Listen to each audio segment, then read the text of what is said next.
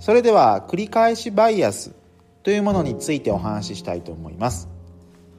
繰り返しバイアスというのはですね繰り返しが多いと重要だと考えてしまう傾向のことです。何かを繰り返す行為にはその対象に注意を向ける上で非常に単純かつ分かりやすい方法です。例えば組織のトップの人がですね組織に戦略を浸透させたいのであれば毎週の朝会定例のミーティング等々でですねその戦略の方向性だったり意義を繰り返し伝えるとスタッフはですねまたかとは思いつつもやはり戦略は浸透していきやすくなります。例えば何かの文章でもですね章末に繰り返し出てくるフレーズがあると読み手は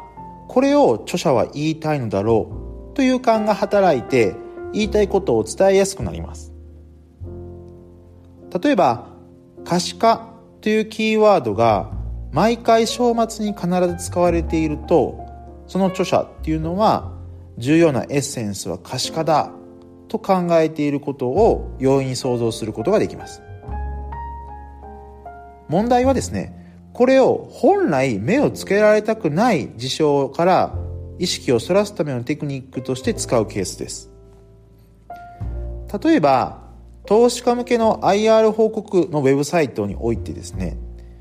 A 事業の先行きについて何度も繰り返して語ると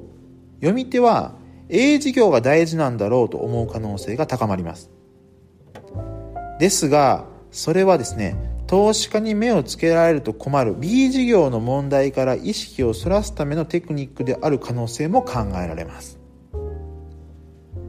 また交渉のシーンなどでも納期の話ばかりを繰り返すと相手は納期を守ることが重要なんだなと錯覚して他の条件を重く見ない可能性が高まります。ただ実際には納期はそれほど大きな問題ではなくて価格がやはり大事だとしたらこれは相手の思うままに操られてしまいかねません。なので繰り返されることイコール大事なことという思い込みは逆手に取られることもあるので十分に気をつけたいということです。はい。ということで簡単ではありますが今回は繰り返しバイアスというものについてお話ししてみました。この繰り返しには本当に意味があるのかな？という疑問問いを自分に持ちながらですね何かを考える時何かを読む時見る時に気をつけていただきたいというふうに思います。